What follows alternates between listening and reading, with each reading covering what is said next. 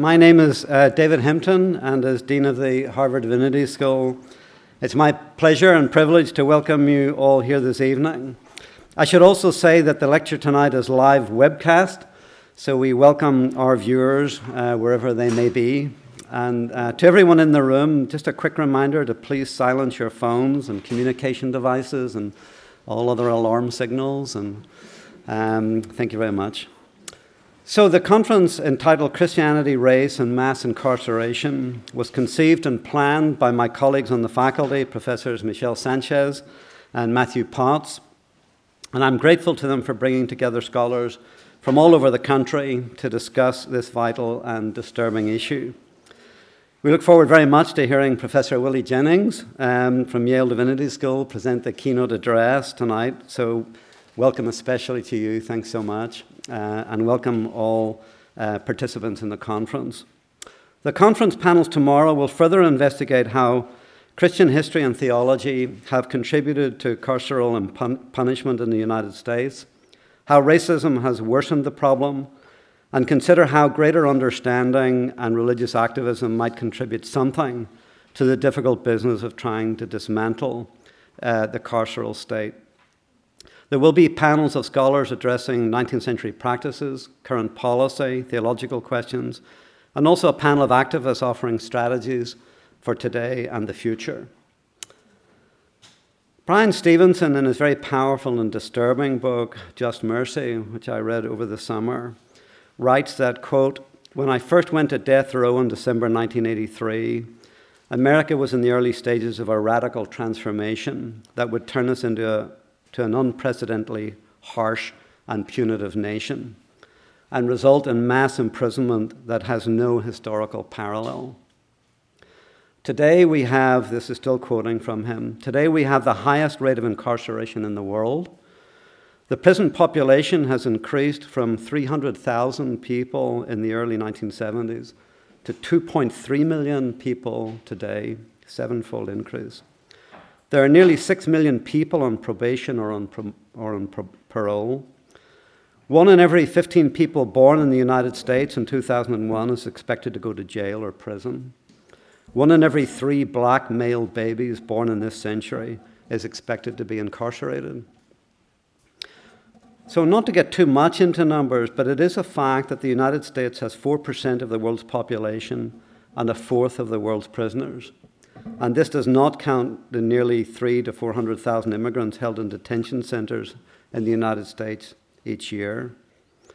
The US has also has by far the highest incarceration rate in the world, with a rate nearly 50% higher than the nations with the next two highest rates of incarceration, Russia and Rwanda. These numbers are, of course, deeply disturbing. But as you all know very well, the numbers merely tabulate and betray something far, far deeper. As Ta-Nehisi Coates put it in his 2015 Atlantic article on what has happened to the black family in the age of mass incarceration, quote, it is not possible to truly reform our justice system without reforming the institutional structures, the communities, and the politics that surround it. In short, there are complicated historical, social, racial, and political questions that attend to this phenomenal growth of incarceration. The end of Jim Crow, the Southern strategy, the war on drugs, mandatory minimum sentencing, the rise of life without parole sentencing, as well as normative cultural and theological questions of punishment, retribution, and redemption which affect our attitudes towards and the practices of carceral punishment. So these are all issues that the conference hope to address. It's a full program, and I'm deeply grateful to Michelle and to Matthew for bringing us all together to convene a conversation here at HDS. To get us started, it's now my pleasure to introduce my colleague, uh, Michelle Sanchez, who is an assistant professor of theology at the Harvard Divinity School. Professor Sanchez received her doctorate in the Graduate School of Arts and Sciences at Harvard. Her research interests include the Christian movement of reform and the complicated, long lasting legacies of Protestantism, along with the complex interrelationships between theology, politics, and rapid social change that marked 16th century Europe. She also studies ways of reading theology that are attentive not only to the traditions themselves, but also to how theological writing responds to concrete historical conditions and general human concerns.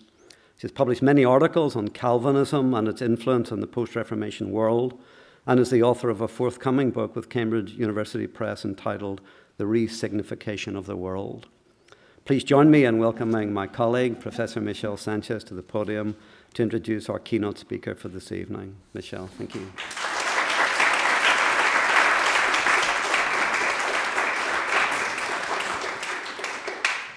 Thank you to Dean Hempton, and greetings to everyone. It's so wonderful to see all your faces here in this room for this keynote lecture, which, as you all know, kicks off our conference on Christianity, race, and mass incarceration. Um, you're probably all aware of this, but just to make clear, there will be four panels tomorrow in this very room, so we hope to see many of you return. And it's my honor to introduce tonight's speaker, but before I do, I don't want to miss the opportunity to begin with a litany of gratitude for the many, many people whose work and vision made this entire event possible. So, on behalf of my colleague Matthew Potts, uh, we are grateful first to the Faculty of Divinity here at Harvard Divinity School for awarding us the grant, the money that made all this possible, that allowed us to bring all these wonderful people here. We also would like to thank the Charles Hamilton Houston Institute for Race and Justice at Harvard Law School and the Religions and the Practice of Peace Initiative here at Harvard Divinity School for co sponsoring the conference and the HDS Low Income Student Advocates, the Prison Education Project, um, for sponsoring, for their support for this event, and the Harambee Students of African Descent. This event would not have been possible, and I mean this, without the incredible team of support staff that have impressed me to no end. And I would especially like to thank Matthew Turner, Marguerite Jenkins, and Jennifer Conforti, as well as our students Nicole Powell, Angel Calvin, and Salwa Tareen. And I would also like to add my thanks to Matthew Potts, who had the initial idea for this conference and did so much of the legwork to make it happen. We are all grateful. So now, finally, it is my pleasure to introduce our keynote speaker, Professor Willie James Jennings, who will be delivering a lecture entitled The Christian and the Prison. Professor Jennings comes to us from Yale Divinity School, where he is Associate Professor of Systematic Theology and Africana Studies. He received his PhD in religion and ethics from Duke University, where he taught for a number of years before moving to YDS in 2015. In 2010, Professor Jennings published a very important book with Yale University Press titled The Christian Imagination Theology and the Origins of Race.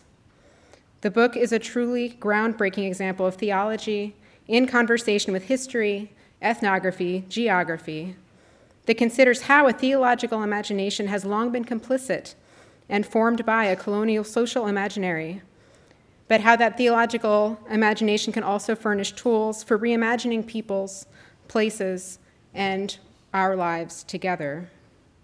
The book received the American Academy of Religion Award for Excellence in the Study of Religion in 2011, and in 2015, the Grawemeyer Award for Outstanding Work in the Field of Religion.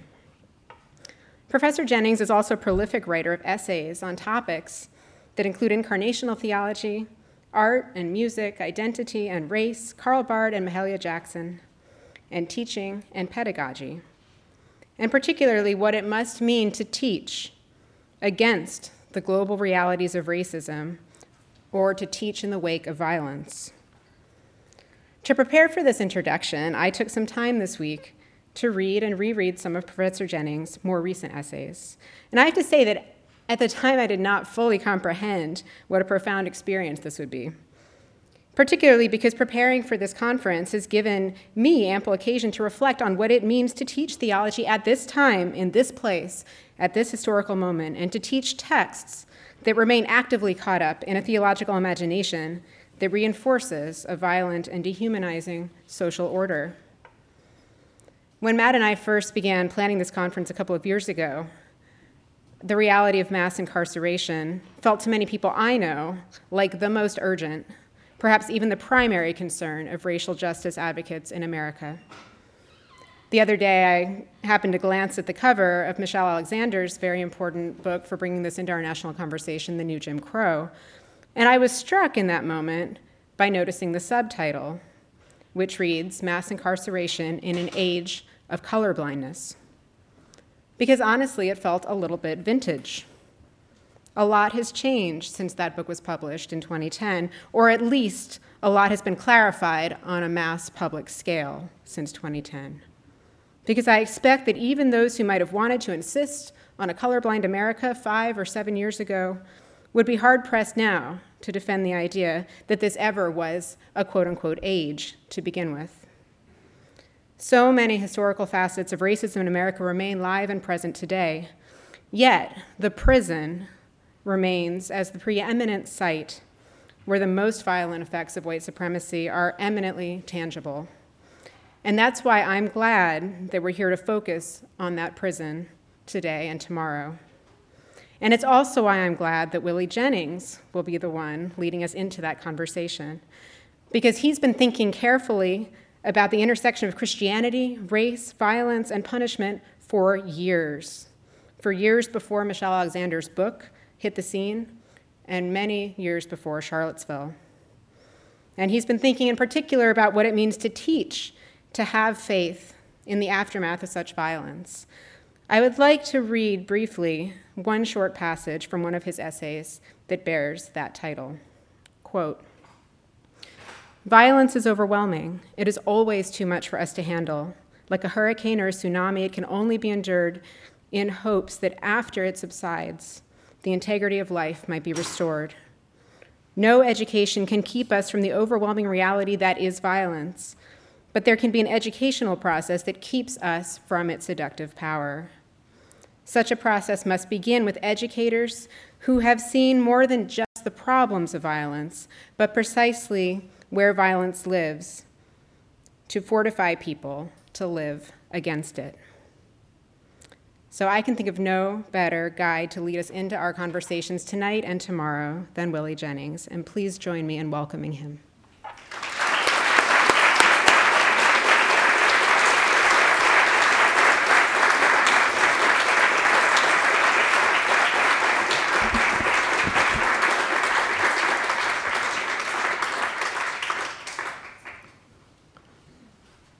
Thank you, Michelle, for those not only wonderful comments in terms of an introduction, but the deep and penetrating insight that you offer to, to set our time together. It is a, a great honor for me to be here with you um, this evening. I want to thank Doctors Sanchez and Potts for this wonderful invitation and um, the opportunity to be here to talk about such an important, urgent matter to us all. Before I begin, I also want to acknowledge the presence of Dr. Um, uh, Dr. Preston Williams, who, um, who has been for me and for so many others um, a tremendous mentor, whose work, whose life, whose um, brilliant scholarship has set the stage for all of us to do our work. So it is an honor always to be in your presence, sir, especially with your wonderful wife. So I am so glad you're here.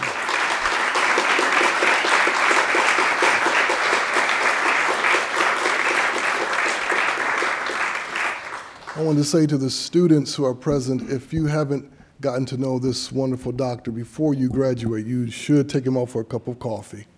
You will learn a lot. So I don't want to, I don't want to fill his calendar up, but I do want you to get to, to know him.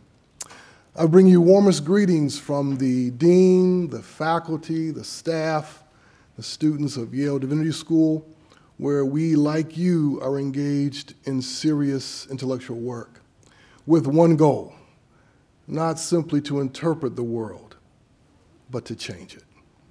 To change it.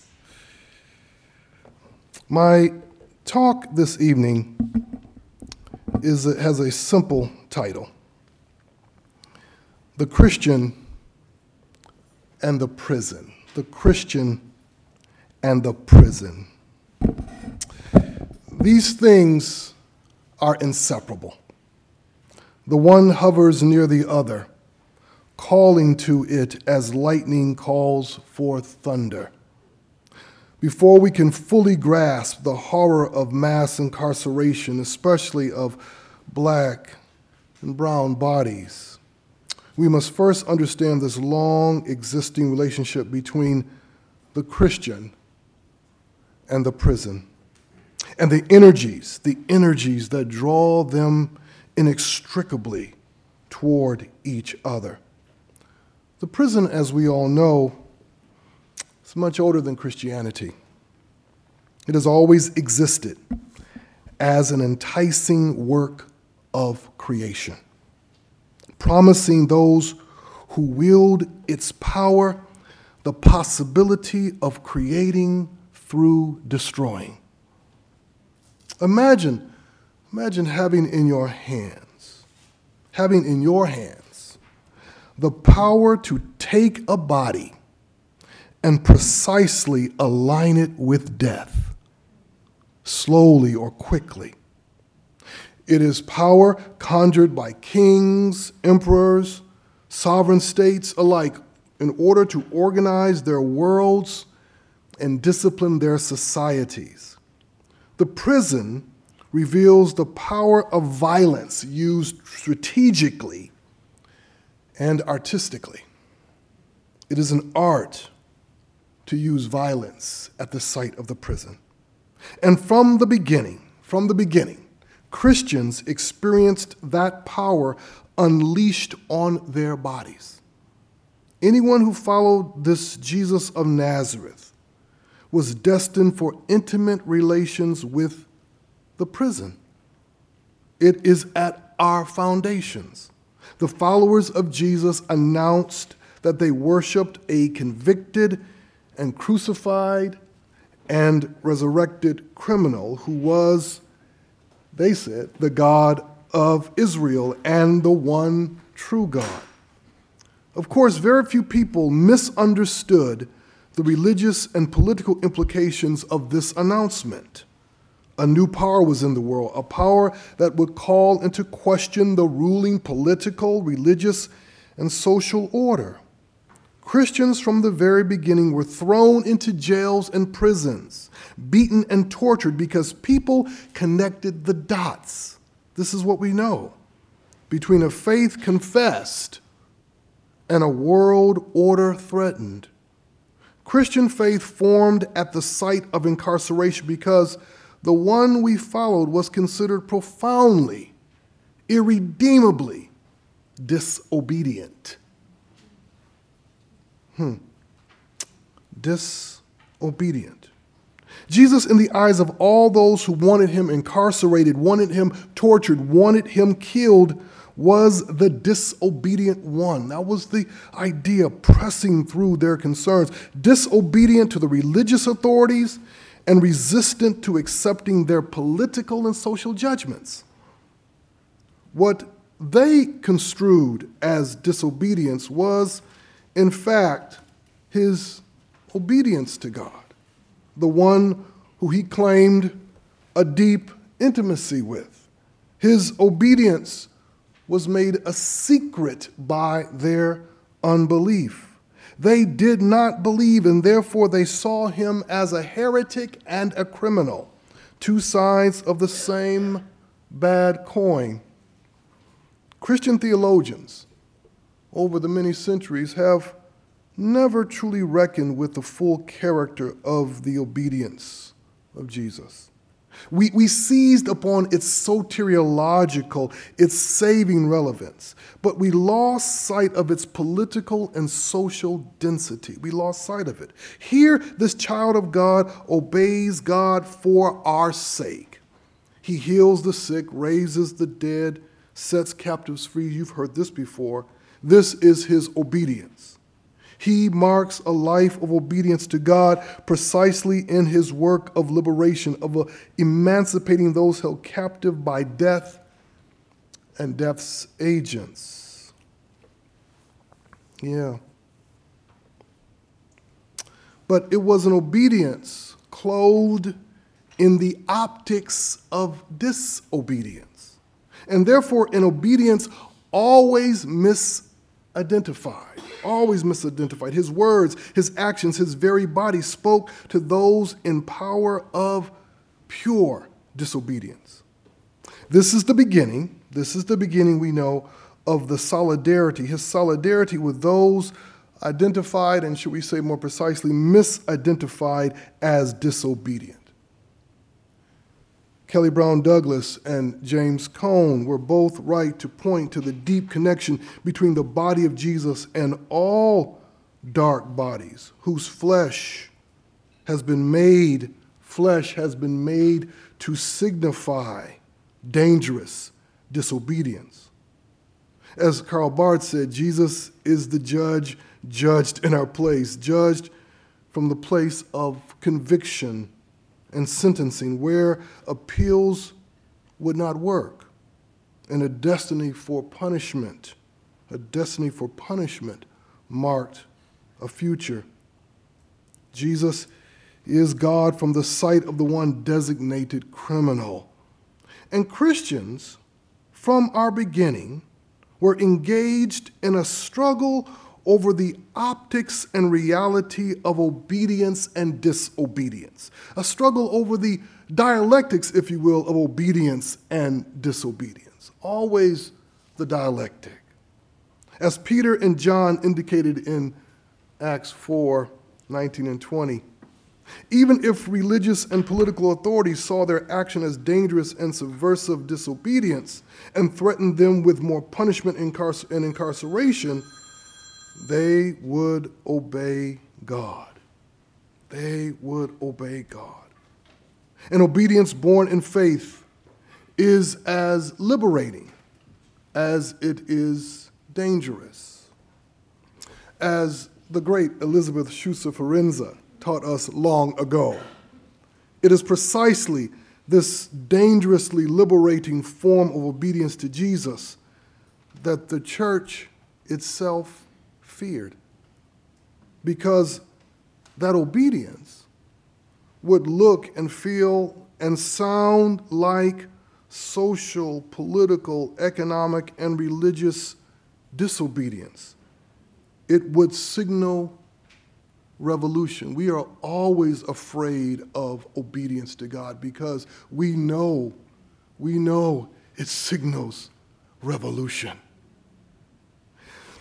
Too many Christians from our very beginning, as you all know this, having studied these matters in your history courses, you students, too many Christians from our beginnings presented an obedience that concealed this liberating obedience, concealed the obedience that would be seen as frightening, revolutionary disobedience. We presented an obedience that served as an apology for citizenship, that showed we were no threat to the existing order. Certainly, there were many who believed that our obedience to human authorities was only temporary and strategic because this world order, after all, they said, what they surmised, was crumbling. So the obedience that flowed through thrones and bedrooms through those imagined as gendered and those imagined as having none, simply being bodies to be used through masters and slaves, through men and women. That obedience, they surmised, was passing away. And soon, very soon, the true obedience to God, the true obedience announcing a new world order, would emerge out from within this temporary and strategic compliance. But the true obedience to God, the kind that is to this world radical disobedience, frightening radical disobedience, it did not fully emerge. It did not emerge fully or clearly. And Christianity, especially as we enter the deep waters of colonial modernity, offered up to kings and emperors, sovereign states, and transatlantic corporations, especially, especially them, offered up what they wanted and needed most in this world. Not gold, not silver, not profit, not land, obedience. Obedience. And not just obedience but an obedience imagined in faith. Think, for example, of the genius of the monastic gesture of obedience. Think for a moment about the genius of the monastic gesture of obedience. Here we have the legacy of an obedience that is the prerequisite for understanding. You obey in order to understand. You obey in order to understand. How many military military forms of training are built precisely here. This was, this was an Augustinian sensibility applied to the body. Now, of course, let's be clear, this was never a blind obedience. It was never a blind obedience, but an obedience that brings understanding, an obedience fully coupled with understanding. And as the famed Dominican priest and theologian Herbert McCabe said so brilliantly many years ago, it was an obedience that was a shared project of the entire monastic community. It is not one that is imposed on anyone, but one that all will willingly and freely offer to one another in the mutual search for a consensus in thought, decision, and action. This is an obedience that comes through education, formation, conversation, and a willingness to listen. After all, that is the original meaning of the word to obey, to listen, to hear, to listen to one another and those who have gone before us in the great Christian tradition. This vision of obedience growing out of the monastic gesture bound obedience to education. Indeed, it would become the inner logic of Western education. It is a vision of obedience that did not simply make education the place to form compliant subjects, but it pressed on us that crucial question that rings down through the centuries that crucial question who can be educated? Bless you. Who can be educated? Who, who has the, the mental capacities and moral disposition to be formed and to willingly and freely obey? If education is not possible for such a person, then obedience is in doubt. Such an adult or a child, huh, or a child must be handled differently. They must be handled differently if obedience is in doubt. Because if obedience is in doubt, education is in doubt. And at a minimum, at a minimum, they must be sequestered from all those who can understand and will obey. Another important legacy, another important example for us is the obedience to the Word of God articulated in the Protestant vision or Protestant visions of faith. In this moment, when we are reflecting, some are celebrating, when we are reflecting on the beginnings of the Protestant Reformation, we should remember the absolute importance, not of Luther, though Luther is important, but not of Luther, but of William Tyndale. He he is the true father of the Protestant Reformation for the English speaking world and the one who articulated a comprehensive vision of obedience, so powerful, so clear that it circulates among us today to this very moment. In his work, The Obedience of a Christian Man, written in 1528, and if you've never read The Obedience of a Christian Man, you really need to read that today. You really do. You will not understand not only Pence and Trump, but you will not understand a lot of people until you read The Obedience of a Christian Man. you see, T- Tyndale offered not just a manifesto for release of the church from what he considered Roman Catholic bondage, but a theological blueprint for reorganizing, for the reorganizing of society through the scriptures. Tyndale imagined a faith held in the hands of every believer and not held in the hands of the church hierarchy because it was a faith nurtured by the Bible being held in every believer's hands. For Tyndale, everything begins with the scriptures translated, with the word of God embodied in the particular vernacular of the English people. He believed that with the Bible in hand and the Word of God being heard in our hearts, we can clearly understand true obedience to God in this world and not to the church hierarchy. The Bible tells us, Tyndale told us, what the true structure of obedience is. We obey God. But obedience to God comes through a line, a line of obedience.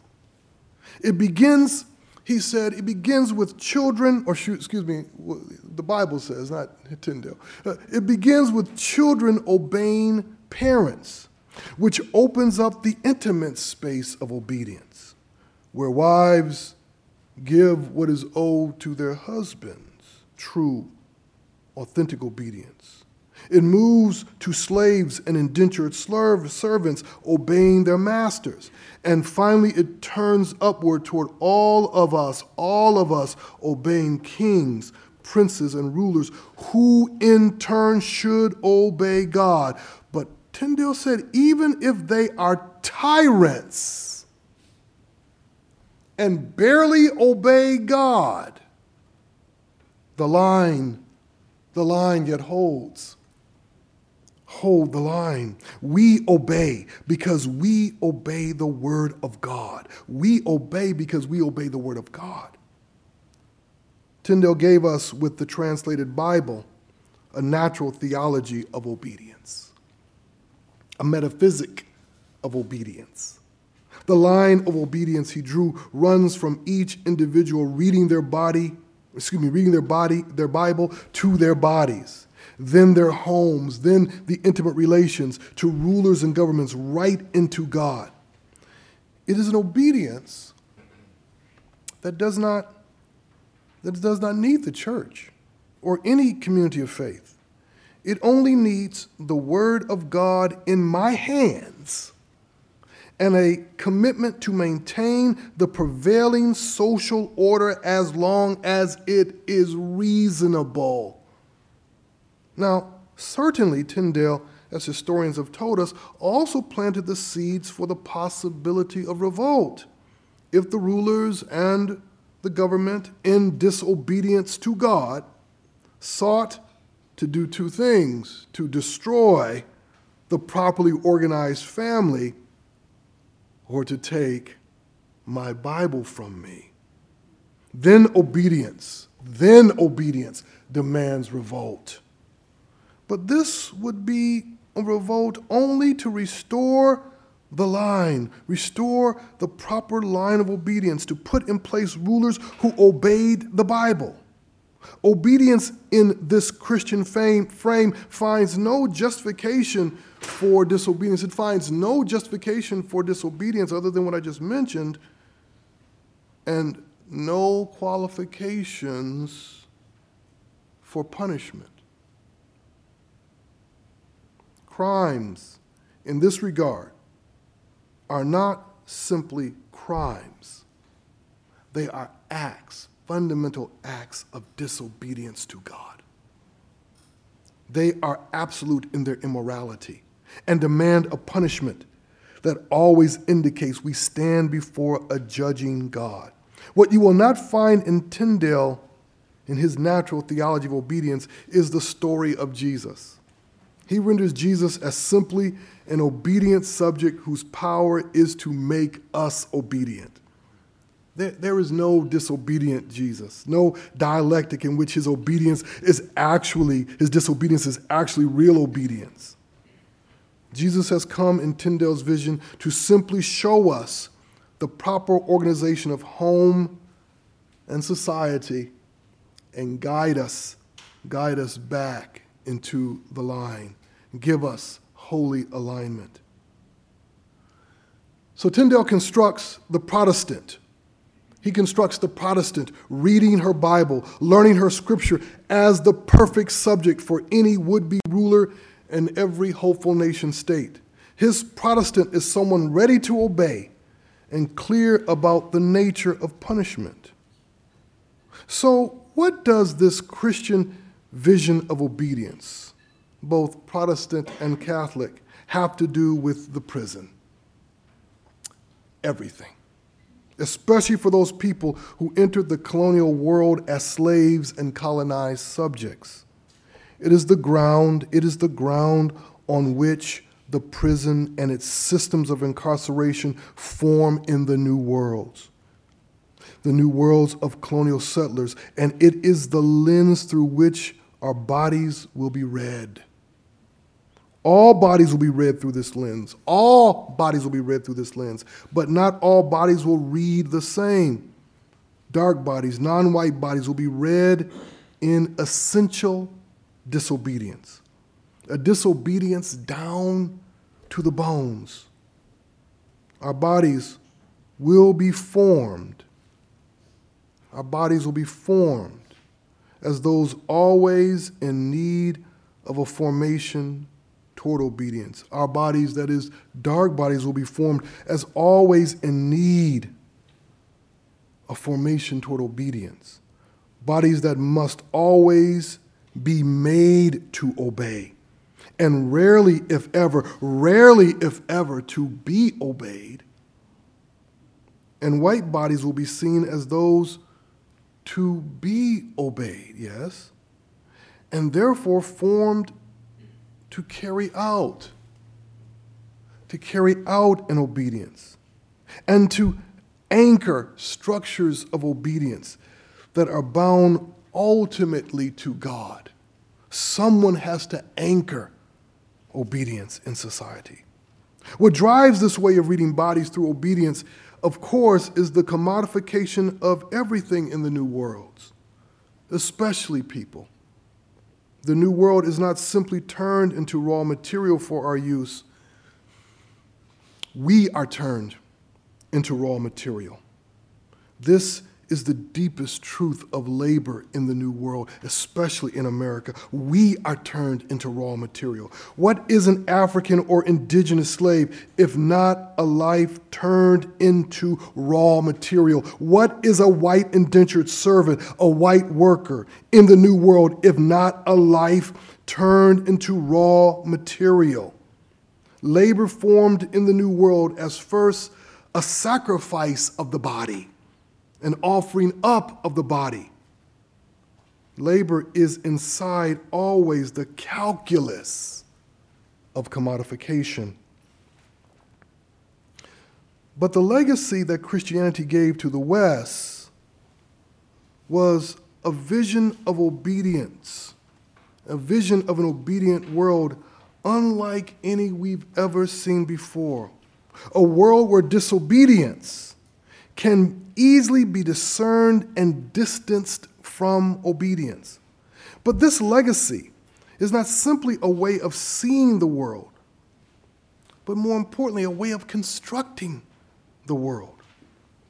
You see, obedience, if you don't catch anything else, catch this obedience is the inner logic of incarceration and its deepest desire to form obedient bodies.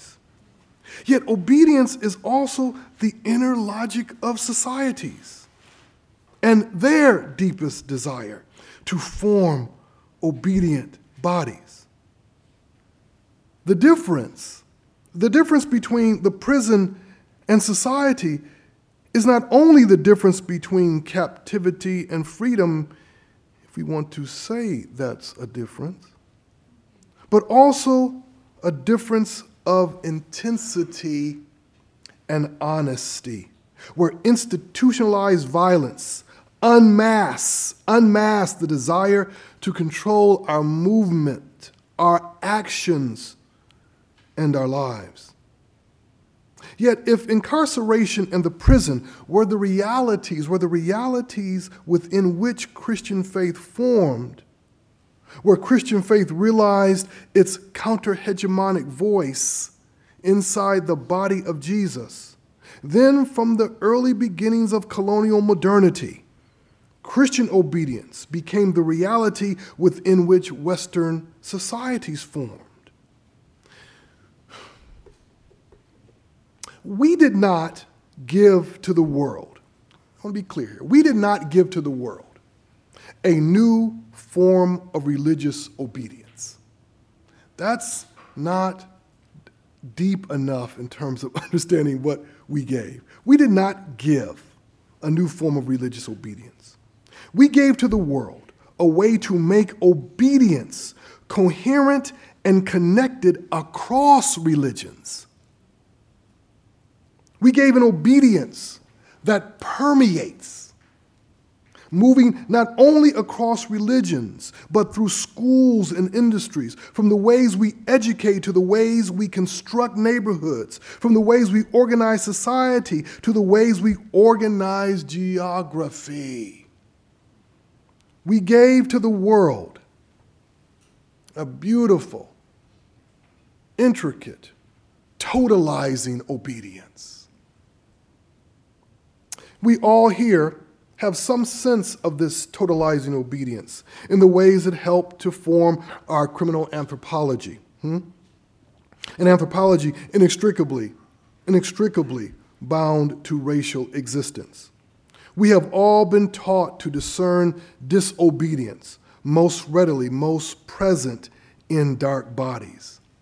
Just think about how many people get upset when an NFL player kneels at a ridiculous football game. Upset. We've all been taught to discern it quickly in dark bodies. We know the countless stories of men and women whose lives have been framed inside what Khalil Gibran Muhammad so brilliantly described as the condemnation of blackness.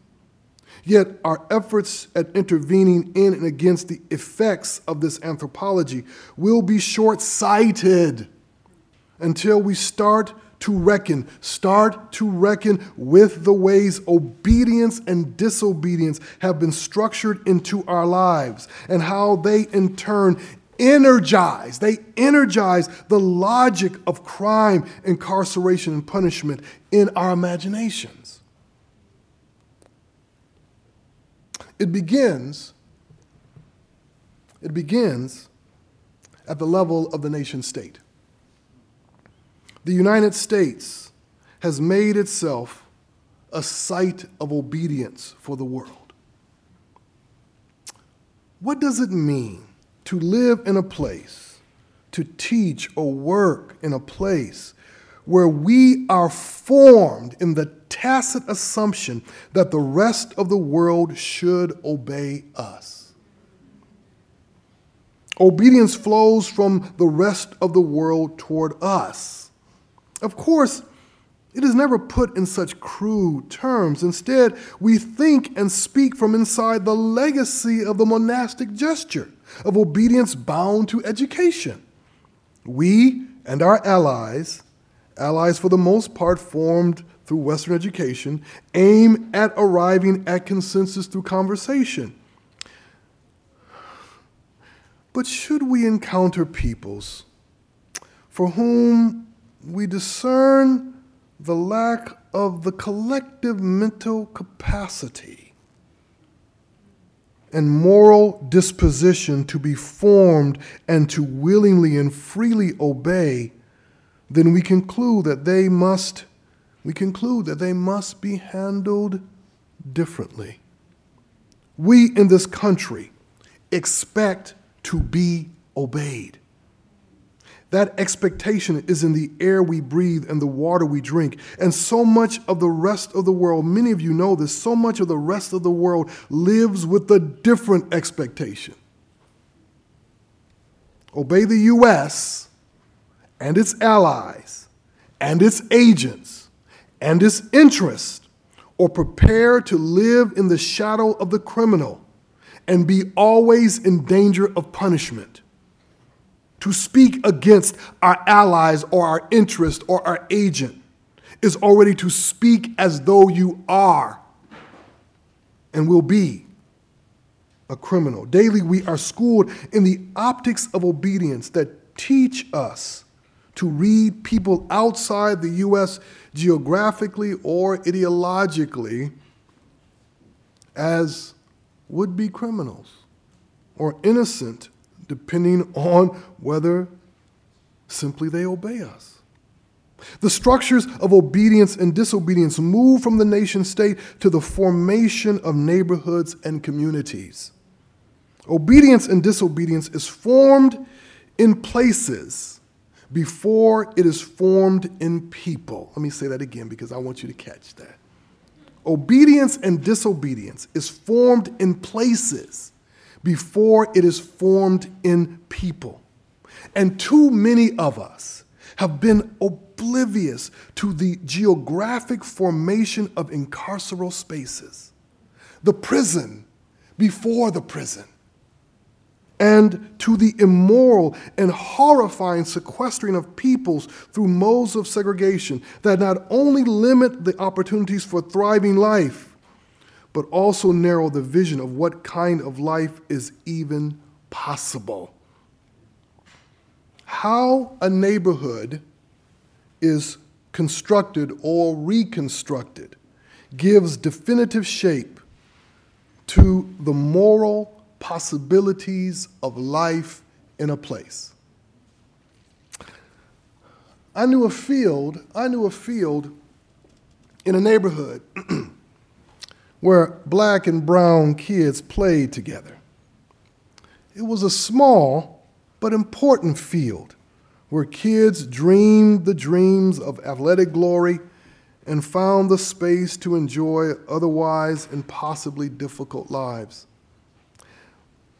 But the field was purchased and a fence placed around it, with no alternative space for the kids to be.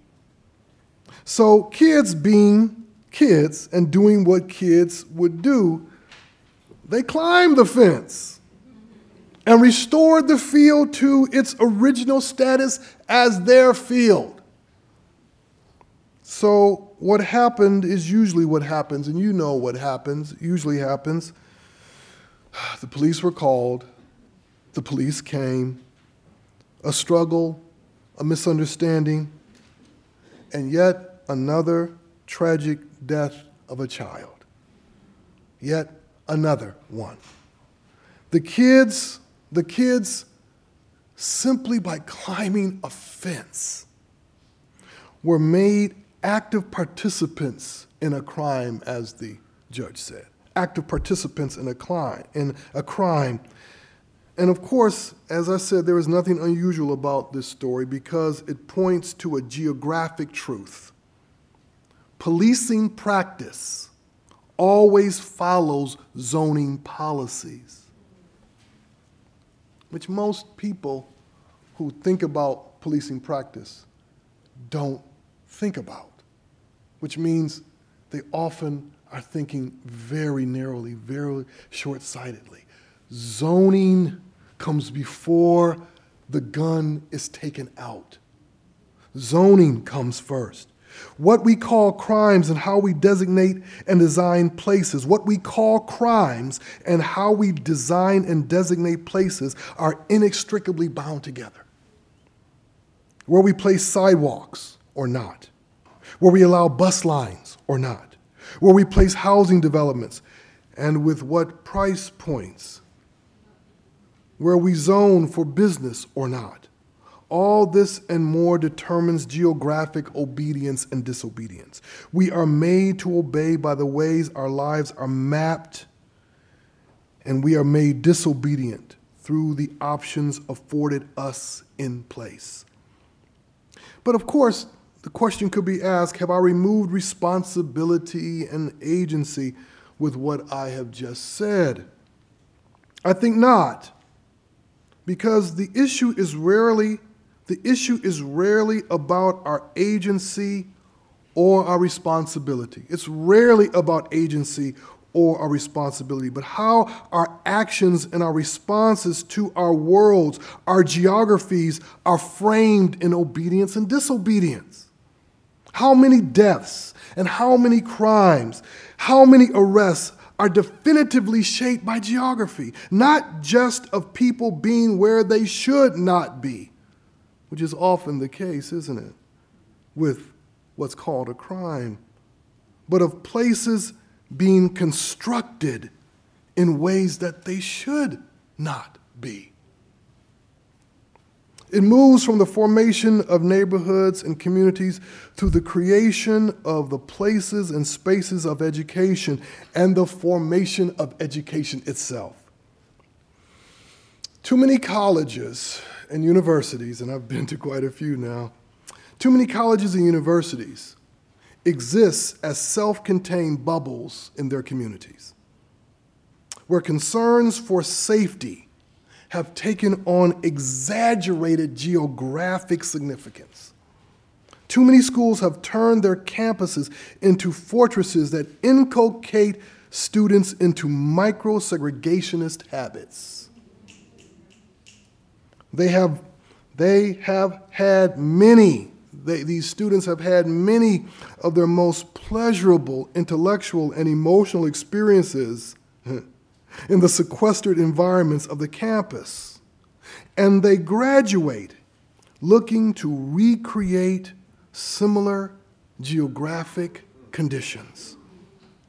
So here is the irony you have. In, in, many cases, you have students who have engaged in radical thinking radical pedagogies, but who will embody, when they graduate, the same segregationist ways of thinking about geographic life and the same forms of geographic obedience that guide the ecologies of incarceration in their communities. They do the same thing that everyone else does, but they think radical thoughts. At the same time, at the same time, we live in the legacy of Western education that carries at its center uh, the center of its formation process a refined strain of docility. We should be honest about this, my friends. We should be honest. In the West, especially in this country, you do not move through the educational process without obeying. You and I are here because we obeyed. We have to be honest. We were rewarded. We were rewarded for our obedience. And we all know the stories of those around us who were punished for their disobedience. A thousand shall fall at your left hand, ten thousand at your right hand, but it will not come nigh thee, because you are the obedient one. Early on, most of us learned, most of us learned that our futures hung in the balance of our obedience. And for so many people of color, the stakes of obedience were and are very high. Where the performance of our obedience is intrinsic to the performance of our intellects, especially in elementary school, especially in junior high, especially in high school and where the fears of assimilation or being seen as assimilated revolve around how, when, and where we perform our obedience. Now, let me be clear. It is not that our educations make us politically or socially, economically, or spiritually docile, though for some this is certainly the case but rather they prepare us They prepare us most often to accept the prevailing ideas of law and order. And as James Forman Jr. noted in his brilliant book, they lead even people of color, even people of color, to immediate punitive impulses in the face of crime. We carry out the trajectories of obedience bound to assimilation that began in our education. So the irony often escapes us that an education, an education that should shape us to deeply examine the constructions of law and order, especially their theological foundations, becomes the means through which to form us as obedient subjects in the deployment of practices of law and order.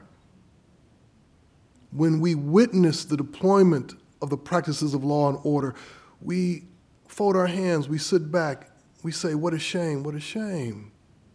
Because we've been taught to sit back, fold our hands, and simply say, What a shame, what a shame. And inside we're thinking, I'm so glad that's not me.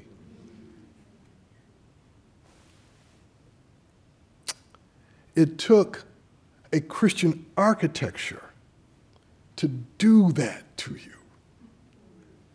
And only, I would suggest, a Christian architecture can start to pull that out. But I might be wrong about that. But if the foundations of law and order, crime and punishment, prison, and the systems of incarceration are built on the soil of Christian obedience in the modern world, then as I close, I want to return once again to that soil, to that soil to suggest a different relation of Christian obedience to these incarceral realities. Because obedience is an incarceral reality that begin this I want to return to the soil that begin with that begins with the original one found in the body of the crucified one that is the original obedience. I want to return to the words of Jesus and to his life. He said to his disciples and all those listening in, you've all heard this before, when I was in prison, you visited me stunning, stunning passage in the gospel. He identified with the poor and disadvantaged, with those captured in systems of enslavement and punish and imprisonment, bless you. His disciples, in response to Jesus' words, they looked for a temporal alignment. The famous question when, when were you in prison, Lord? When were you in prison? But Jesus was trying to show them a spatial alignment of his body with those incarcerated and and to prepare his disciples to prepare them for the incarceration that was surely to come. It was coming their way because they were following this dangerously disobedient rabbi so the words of Hebrews 13:3 follow the logic of Jesus' life. Hebrews 13:3, where it says these famous words, remember those who are in prison, as though you were in prison with them. And those being tortured. Remember those being tortured. As though you yourself were being tortured with them. Rarely heard this passage preached growing up in the church. Rarely heard this passage preached. what do you do with it if you what do you do with it? You you hear something in these words. This remembering, of course, was not simply an admonition for visitation. no. The remembering has always aimed at the overturning of a world shaped in injustice and addicted to violence the life of Jesus and the life of a Christian was aimed at the prison, not to speak of its righteousness or its place in a created order, but to show its unrighteousness and its reality as a sign of disorder, not a place to reestablish order. The Christian was aimed as a weapon of righteousness against the mechanisms of control bound up in practices of incarceration. And equally, the Christian was set on a path to break open obedience. We who believe were formed to disrupt the flow and shatter the smooth line of obedience that runs from the body to the family, to human authorities, to governments and nation states, and then to a God that looks nothing like. God that looks nothing like the disobedient disrupting Jesus. Only through the disruption of the shattering can we have a law that loves and an order that is just.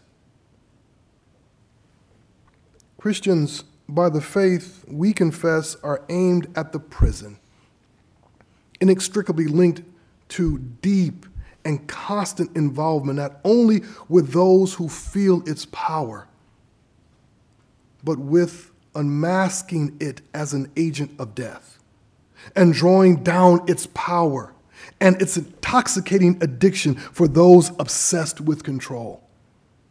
The sad truth, as you all know, and I'm sure someone would ask a question about this immediately, but let me just say it the sad truth is that too many Christians have never been introduced to the Jesus who was actually arrested. Just as too many have never been told, they've never been told that our obedience should look to the world like Jesus, which means it ought to look like disobedience. It ought to feel and sound and smell like revolution. Especially, especially in relation to our incarceral practices and the political use of prisons. Of course, we need an obedient church as the liturgy for so many Christian bodies say. We need an obedient church, which means we need a church that does not simply obey, but offers the world a different way to understand obedience and therefore a different vision of God. A God who sets people free. Thank you very much. Thank you very much.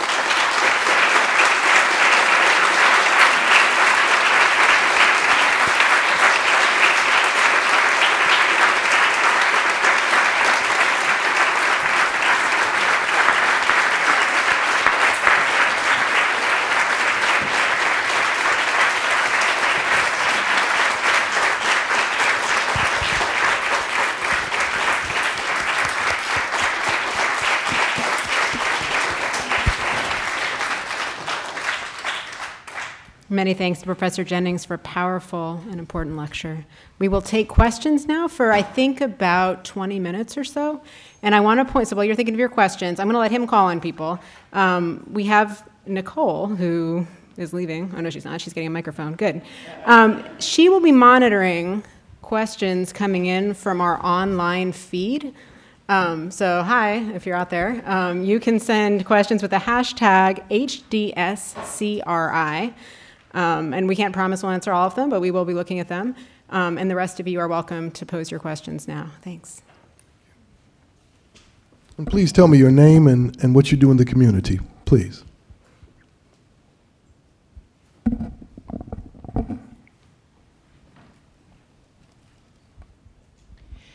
My name is Jackie Lindsay, and um, I do I work with organizations, communities, networks committed to social change.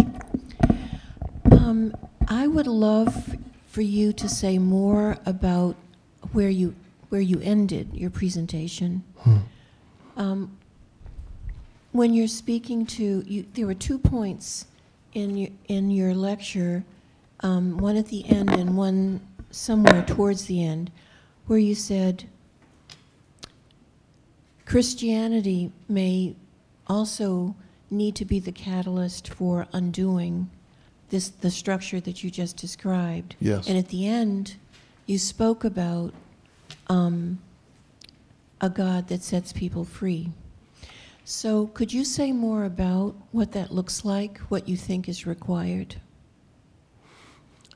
Excellent question. And um, let me speak directly to what would be required. What I would love to see happen, both with church communities, but also other religious communities, but certainly within the Theological Academy, I think it is absolutely important for anyone who is a Christian to understand in intricate detail how the incarceration system works. In intimate detail, what prison life is like. In intimate detail, how people are changed, how people are damaged within prisons. It should not be something only a small percentage of people who call themselves Christian know. It should be fundamental to our catechetical formation.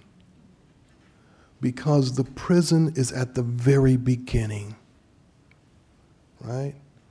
The disciple of Jesus knew, they knew they were going to go to jail. They knew they were going to get arrested. This was a part of it. And why is this important? It's, it's not simply a, a kind of selfish formation interest I have, but it's the recognition where our energies ought to be turned. So, to answer your question directly, I would want, where would it begin, is to reshape formation, especially theological formation, with a clear, deep understanding of how incarceration works. Because to understand how incarceration works is to understand how society works. You understand how geography works, as I've been trying to say so carefully. You understand how the construction of neighborhoods, the construction of education, how all of it really circles around the energy of incarceral practices to remove those who are disobedient and to help form us quietly but clearly obedient subjects. To be Christian is already to say no to such formation. But of course, I mean, historically, the problem is, as I pointed out very early, if there was a strategic, contingent sense of obedience, we lost sight of that somewhere very early. And holding up Christianity as the premier site to create obedient citizens emerged. So that's where I would begin. That's where I would begin. And I, and I, and I certainly hope here at Harvard there are, there are opportunities for students to spend thinking very carefully about the prison. I hope there are places where students frequent here at Harvard. I hope that's the case. Wink, wink, wink, wink. yes, yeah. Thank you. Behind you. Uh, Colin Leach, uh, pastor in Boston. You, you touched just, just for a moment on, on the subject of salvation. You Yes. just, just mentioned it. And, and of course, the church controlled salvation. And, and you can imagine, and we can imagine how obedience factored into that control of salvation. But I wonder how, in, how you rephrase obedience and disobedience and how that leads or doesn't lead to some new salvation in your way of thinking. Thank you. That's a great question. Uh, What I would love to see happen is for theologians and pastors, others who are trying to think about the intricacies of salvation, of soteriology, of soteriology, and in the ways in which Christians think about what it means to be saved, to return to a clear and consistent meditation on the obedience of Jesus. Inside his disobedience, that is to say, we, we forget no one imagined that Jesus was obediently obeying God. They all imagined him as this radical, disobedient person. So that his obedience was not, was not clear and obvious. So the implication, the implication for soteriology, if you will, the, the implication two ways how we think about what it means to talk about salvation, how we think about what it means to display a life that is inside of salvation.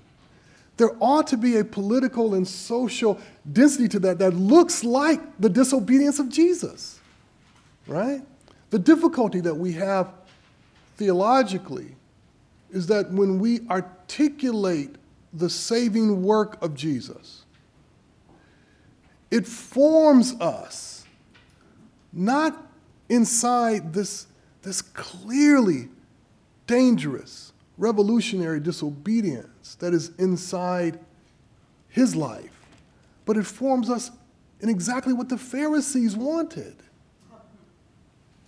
So, how might we rethink the imaginary of what it means to become an obedient one to God, an obedient one to Jesus. Now, of course, there's the other side of this, and, then, and I'm sure someone would ask this question. I mean, there are so many people today deeply afraid of religious obedience. That anytime you talk about obedience to God, there are people who get very nervous because it does speak of not simply the possibility of revolution, but it speaks of people formed in such a way that they don't fear death. That scares us. That scares us to have people who don't fear death. But here's where, especially those of us who are, are inside Christian sensibilities in the Christian story, we, we kind of throw out the baby with the bathwater. We miss the point. You need people who do not fear death, who can resist, resist the pull of violence. You need people who do not fear death, that can channel, that can challenge fundamentally the forms of punishment that so many agree with. You need people who will say death is not an option who can challenge the state's right to take death, take life, to use death. You have to have people who are no longer afraid of death because they believe that life has overcome death. Who can do anything of value in this moment, right? So there are people who don't fear death, but who have given themselves over to death as its agents. That's what we don't want. But we do want people who believe so deeply that they are not afraid and they don't traffic in fear, right? As so much of policing practice, so much of the ideological support of policing uh, practice, it traffics in fear of death, doesn't it? So, a soteriology a doctrine of salvation that moves deeply inside what Hebrews talks about. People who all their life were held captive by the fear of death in Jesus are set free. Now that's, that's worth co- contemplating. Yeah, yeah, yeah, yeah. Other questions? I'm sorry I got a little preachy there, y'all. So y'all forgive me. You know, I am a Baptist preacher at my heart, but I'm trying to put that away. I try to put that away. Hi, I'm Connie Williams. Yes. Uh, and I wonder if you could comment on our always ever present effort to categorize people as deserving and undeserving, and how that plays into uh, obedience, disobedience, and the way in which the state acts. Thank you, thank you. Mrs. Williams offered this wonderful question um, to think about how we often characterize people as deserving or undeserving, and how that plays into the ways in which obedience and disobedience function in us. Well, obviously, part of what is inside of the architecture of obedience and disobedience within Christianity is the meritocracy that's not laid inside of a doctrine of creation, but shows up precisely in how we obey and don't obey. People who obey obviously merit the benefit of the doubt. If, if, and I keep thinking about some of the teachers I've been talking to in, in elementary schools who are struggling with this in the way they look at kids, especially kids of color.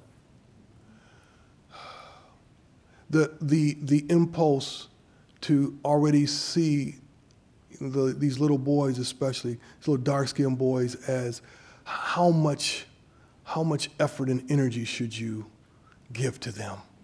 What, what, what energy do they merit? And the difficulty of changing the imaginary so that some teachers who really have good hearts, but the fatigue comes the minute they look at this boy. Uh, this girl, eh, okay, but when they look at this boy, it's just so that so that ideas of merit are tied to what you imagine are the possibilities of obedience. That's the problem for us. Now, obviously, within Christian thought, there, there is always the legacy of, of saying that um, the, the kind of soteriological intervention that's a part of the Christian story is that those who others have given up on, God, God never gave up on them. And, and that's true, but it's often put in the, in the place of the, the spectacular. It's not the norm, it's the, it's the spectacular where this child, for some, or this adult, for some reason, where we saw no obedience, all of a sudden obedience sprung up.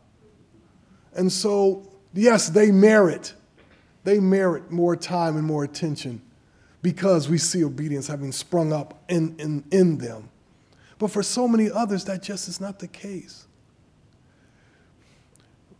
What we imagine is possible in terms of the level of obedience is precisely the, the, the way we imagine energy to be expended upon that person. If we imagine that the person clearly inside of them doesn't have it within them, then you get what we hear all the time in political conversations about prison and incarceration. There are just some people, Willie, that you cannot save. I had a, a sheriff say that to me. There are just some people that you, you cannot save. They are, they are too far gone. You have to ask what, what kind of anthropology is that? But more importantly, there is an energy that drives that conclusion that we have to get our minds around because it's present. Uh, let me tell you one positive story, and uh, I hope you get to know this man. He was the, um, I don't know if he still is, but he was the sheriff in Cook County in Chicago. Very thoughtful, thoughtful man. Oh, no, was he, was he the sheriff or was he the, um, the head prosecutor? I can't remember the man's name. But he was very thoughtful. I was on a panel discussion with him, and I, I wish I would remember exactly what his title was. But he was the first person in incarceration, in law enforcement, who said, I've ever heard say in public, that no one is beyond help. I had never heard someone deep inside law enforcement say that. No one is beyond help. Even the person who's in maximum security in lockdown, no one is beyond help. Everyone, it is possible for everyone to be returned to society, he said. And then he said, of course, his position is a minority position. Thank you, thank you, Mr. Williams. Yes, my dear brother. Uh, my name is Farouk Martins, and uh, Chief Consultant for ERISA Enterprises. Wonderful. Now, we do public, mental, and environmental health in the Yes. community. My question is this. To be able to understand your level of thinking, Yes. you have to have certain background, certain form of education. How do you tell a kid who wants to play with the rest of the children and say, oh, you got to buy me a water gun? How do you tell that kid, no, You cannot have a water gun. When he sees all his friends doing the same thing, are you going to tell them, oh, they can have water gun, but you cannot have water gun? Mm. Won't you start thinking that maybe this man is a racist? Mm-hmm. May I repeat back your question? That was a great question. The question was, um, given the le- level of which I've been talking, what would I what would I say to a kid, or what do I say to someone who um, doesn't enjoy uh, this kind of environment of um, this uh, context of discursive practice? What what would I say? Um, well, before I would speak to the kid, I want to talk to the adults about and my dear brother also mentioned, you know, if the kid wants a water gun, a gun, and his um, friends have water guns, I would assume. Let me let me add to the scenario. Let's say the friends are white and he's black, and he wants a water gun because his friends have a water gun, and you say they got a water gun, but you cannot have a water gun. I mean, what would you? Why would you say that to him? What would you? How would you explain that to the kid? Well, before I would want to speak directly to the kid, but I do want to speak directly to the kid. Before I want to speak directly to the kid, I want to talk to the adults about where these kids play. Uh, I want to want to talk to them about the shape of this neighborhood, and I want to talk to people about when and how and in what way police frequent this area. I want to I want to have a conversation about that first. So I, I want to talk to people about what does this space say about prison? What does the space already say about prison? What does this space already say about obedience and disobedience? How free is a kid to walk down the street without his or her body already gesturing disobedience? That's why I want, I want to talk about them first. Then I do want to come to the kid about the gun. But what I want to do, what I would want to do, is I would want to say to all the kids, can we get you different toys? Can we, can we try some different toys than these guns? I know the guns are popular, water guns, and it was, you know, a African American gentleman, you know, invented the, the, the large water gun thing, which I'm uh, thankful for. Thankful for inventors. I just said, I told myself, couldn't you have invented something else? But that's all right. It's a different conversation. But I would want to talk about different ways of play we don't have to engage in the same kind of discursive practice with, with people who are trying to fight this fight on the streets that we're, that we're doing now. And I, I don't want to sound as though I'm, in, I'm thinking inside the same kind of hierarchies of intellectual work, all that kind of foolishness. But how can we, with people, think and feel the space that they inhabit? That, that's what I would want to do, my dear brother. I'd want to start with thinking and feeling the space. I mean, I'm sure, I don't know this area well, but I'm sure, I'm sure if you walk this area, you can feel, you can feel the incarceral realities. You can feel the realities of obedience and disobedience. Obedience and disobedience are not just in your head, they are actually in the ground. They're actually in the way neighborhoods are shaped, sidewalks are shaped, the way police move up and down streets where people walk, where people don't walk, where bikes move slowly, where bikes move quickly. You, you can sense it, right? So I would want to engage people in sensing the realities of obedience and disobedience that they are breathing in daily. And then out of that, start to think in carceral practices, right? Because if I can get them to connect those two, they might see what they don't see. They might see that in these three blocks, things happen that are deeply problematic because of who you might be walking down these streets and how you might be seen. I, I want them to understand that, right? Because that is, that is the beginning of incarceration before incarceration. And you want to feel that. So you, before you talk to the kids, you want to help people feel the beginning of incarceration, before incarceration. When I was a young man, like so many other young brothers, I, I had my encounters with the police. Like so many, I can say, while I respect the police, I've never had a positive encounter with police. just, it's just the truth. I'm not trying to be mean or start trouble. I never, I've never in my life had a positive uh, encounter with a policeman. I've taught many policemen as a professor, but I, and in those cases, I've had good. good, good. But I remember as a young man, I, I, I had a bike, and I was just riding my bike. My, my older brother had purchased me a bike. It was a wonderful bike. And he said, Willie stay around the neighborhood now? Stay around the neighborhood. I was right in the neighborhood. So I said, Okay. And then I ventured beyond the neighborhood. And he saw me and said, I told you stay around the neighborhood with that bike. Stay around the neighborhood with that bike. And he said, I ain't worrying about somebody stealing that bike from you. You just stay around the neighborhood. And I didn't. And sure enough, I went into another area, and the minute I hit that area, woo, pulled over. That's your bike? That's your bike? I had forgotten, forgotten. Now, what I'm suggesting to all of you here is that knowledge is in your bodies. What I've just described, that knowledge is in your bodies. You have, you have not connected the dots, many of you, not connected the dots between that and the prison cell. They are connected. That's what I'm, that's, so. Yes, my dear sister.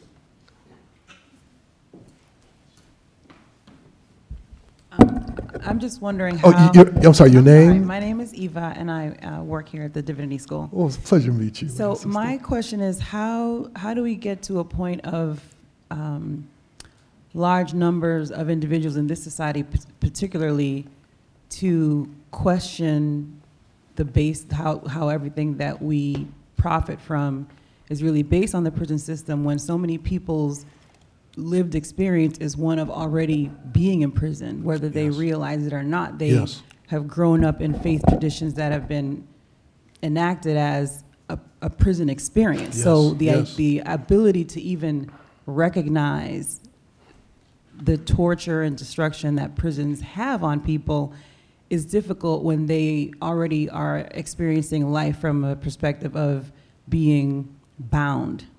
This, that's an excellent question, my dear sister. And I, I did not spend much time, you probably heard me at a few moments in the lecture mention this, but this is obviously one of the great tragedies of the legacy of Christianity throughout the world, especially among peoples of color. Very often, the Christianity that they've been given is one that begins with begins with the imaginary of bodies constantly in need of discipline, bodies that must be taught to obey. And so, an entire Christian vision formed inside this fundamental idea that you always need to obey. That's the beginning of your Christian faith. That's a horrible, and for so many people to, to this day, those forms of tyrannical obedience still govern their ecclesial existence. Not just people, not just African Americans, many people. The kind of Christianity that they've been given continues to be deeply inside the master slave dialectic, deeply inside of it. But we know that. So there needs to be a challenging of that as well. There, there needs to be a critique, a reading of church practices that imagine, say, for example, holiness deeply inside the master slave dialectic. But there's another thing, and this, I'm getting back to something I just mentioned to this brother. It would be really important, I always say this when I go places, it would be really important for um, especially intellectuals that inhabit institutions like this to become deeply involved in zoning policies at the local level. I continue to be very frustrated when I go to uh, communities where there are fine institutions and I ask how many people in this educational institution go down to the monthly zoning meetings that happen in every community where the city commissioners sit. You know, oftentimes they put that on TV and the commissioners on public television, commissioners are sitting up front and they, they scan the audience. There's like five people there. Those are some of the most important moral meetings that take place in a community because zoning meetings determine everything. That little story I told, that happened at a zoning meeting, right? And the fact that we are not there, The fact that we are not there means that we are not in the place that begins to form incarceral spaces, that underwrites the work of the prison, that prepares bodies for prisons. It happens there. When someone decides that this is a business area, that this is going to be a residential area of homes that start at 600,000 and up, and there'll be no sidewalks to it. So if you are riding a bike and you're near it, what are you doing here? Right? Those are, those are the, that's where we need to be. That's where, that's where it starts.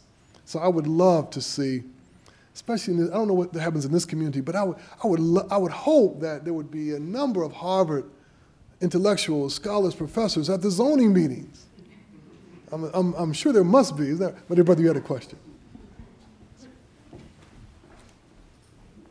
And then, my dear sister, if you want to, one, is this the last question?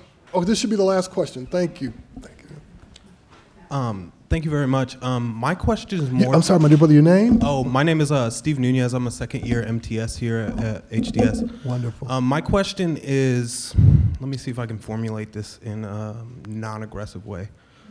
Um, how do we challenge the psychological premises that come before the policy decision making? For example, um, a few weeks ago, I walk into Andover Library, and as I'm walking in, a white woman says, You need an ID to get in there.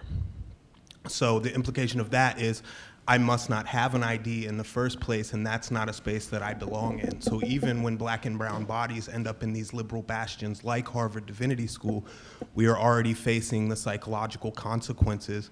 So how, and, and I think one of the psychological consequences for those in these predominantly liberal spaces is I can't possibly be, be racist. That's what racism looks like, the Donald Trumps, this, that, and the other. So how do we begin to jar this obedient sort of uh, mentality in a way that that I guess um, predicates the way that we're making policies in the first place. Oh, that's a fabulous question. And I can only um, um, just partially do justice to it.